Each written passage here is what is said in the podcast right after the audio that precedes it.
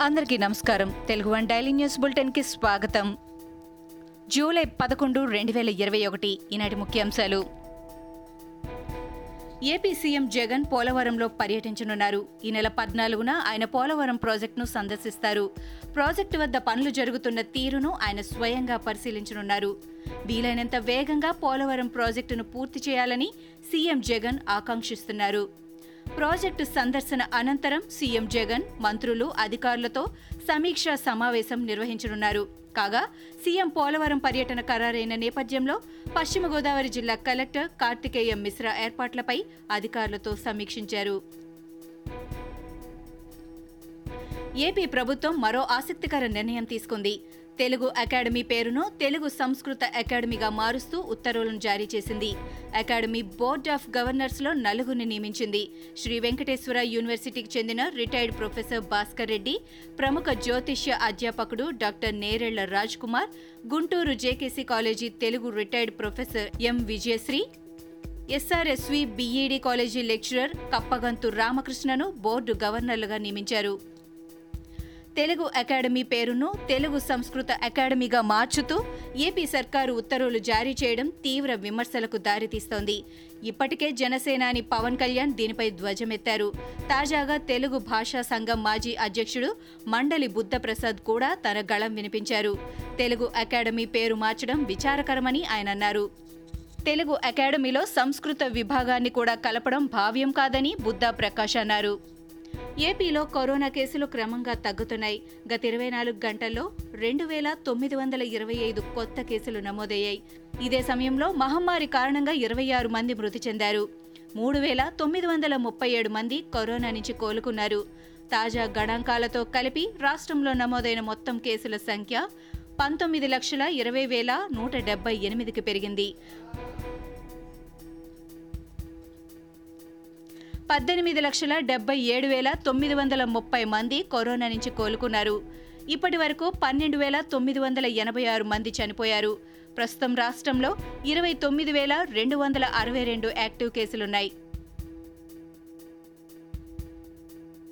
తెలంగాణను మాజీ ముఖ్యమంత్రి వైఎస్ రాజశేఖర రెడ్డి అసెంబ్లీ సాక్షిగా అవమానించారని మంత్రి హరీష్ రావు అన్నారు. తెలంగాణ గురించి మాట్లాడితే గొంతు నొక్కి అసెంబ్లీ నుంచి బయటకు పంపించారని మండిపడ్డారు. ఇప్పుడు ఆయన వారసులమంటూ కొందరు వస్తున్నారని వారి పట్ల తెలంగాణ ప్రజలు జాగ్రత్తగా ఉండాలని హరీష్ రావు అన్నారు.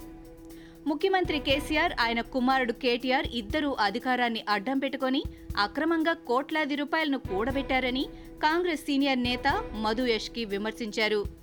రిపీట్ మధు యాష్కి విమర్శించారు. కాంగ్రెస్ నేతలను తిట్టడమే వీరు పనిగా పెట్టుకున్నారని మండిపడ్డారు. కాంగ్రెస్ నేతలను కొత్త బిచ్చగాళ్ళుగా అనడంపై కేటీఆర్పై ఆగ్రహం వ్యక్తం చేశారు. కొత్త బిచ్చగాళ్ళం తాము కాదని నీవే కొత్త బిచ్చగాడివి కేటీఆర్ అని ఆయన అన్నారు. రోజుకో వేషం వేసుకుంటూ పూటకో అబద్ధం చెబుతూ రాష్ట్ర ప్రజలను మోసం చేస్తున్నామని మధు యష్కి మండిపడ్డారు. హుజూరాబాద్ నియోజకవర్గానికి త్వరలోనే ఉప ఎన్నిక జరగబోతోంది.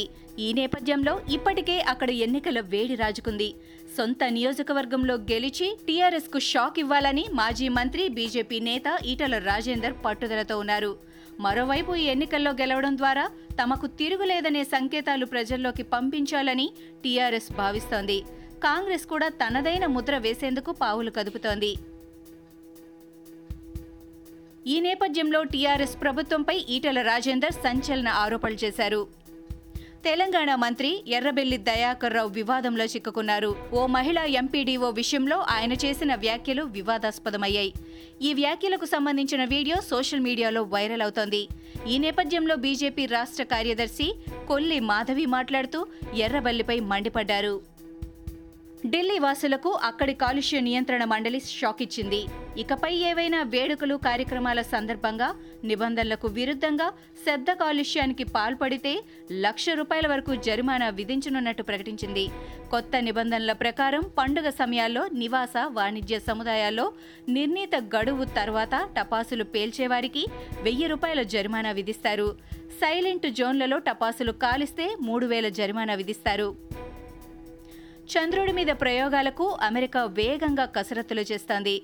అమెరికా అంతరిక్ష సంస్థ నాసా రెండు వేల ఇరవై నాలుగులో ఆర్టిమిస్ ప్రయోగాన్ని చేయబోతున్న సంగతి తెలిసిందే. అందుకోసం వ్యోమగాములు శాస్త్రవేత్తలు చంద్రుడిపై దిగేందుకు అక్కడే ప్రయోగాలు చేసేందుకు వీలుగా జాబిలి కక్షలో ఆస్ట్రోనాట్ల కోసం గేట్వేను నిర్మించాలని నాసా అప్పట్లోనే నిర్ణయించింది. ఇవి ఈనాటి ముఖ్యాంశాలు. మరికొన్ని ముఖ్యాంశాలతో మళ్ళీ రేపు కలుద్దాం. ఈ షోని క్రమం తప్పకుండా వినాలనుకుంటే మీరు ఈ షో వింటున్న ప్లాట్ఫామ్లో కానీ లేదా Google podcast Apple podcast Gaana మరియు ఏ ఇతర పాడ్కాస్ట్ యాప్లోనైనా సెర్చ్ చేసి సబ్స్క్రైబ్ అవ్వండి. కొత్త ఎపిసోడ్ వచ్చినప్పుడు మీకు అప్డేట్ వస్తుంది. అంతవరకు సెలవు. నమస్కారం.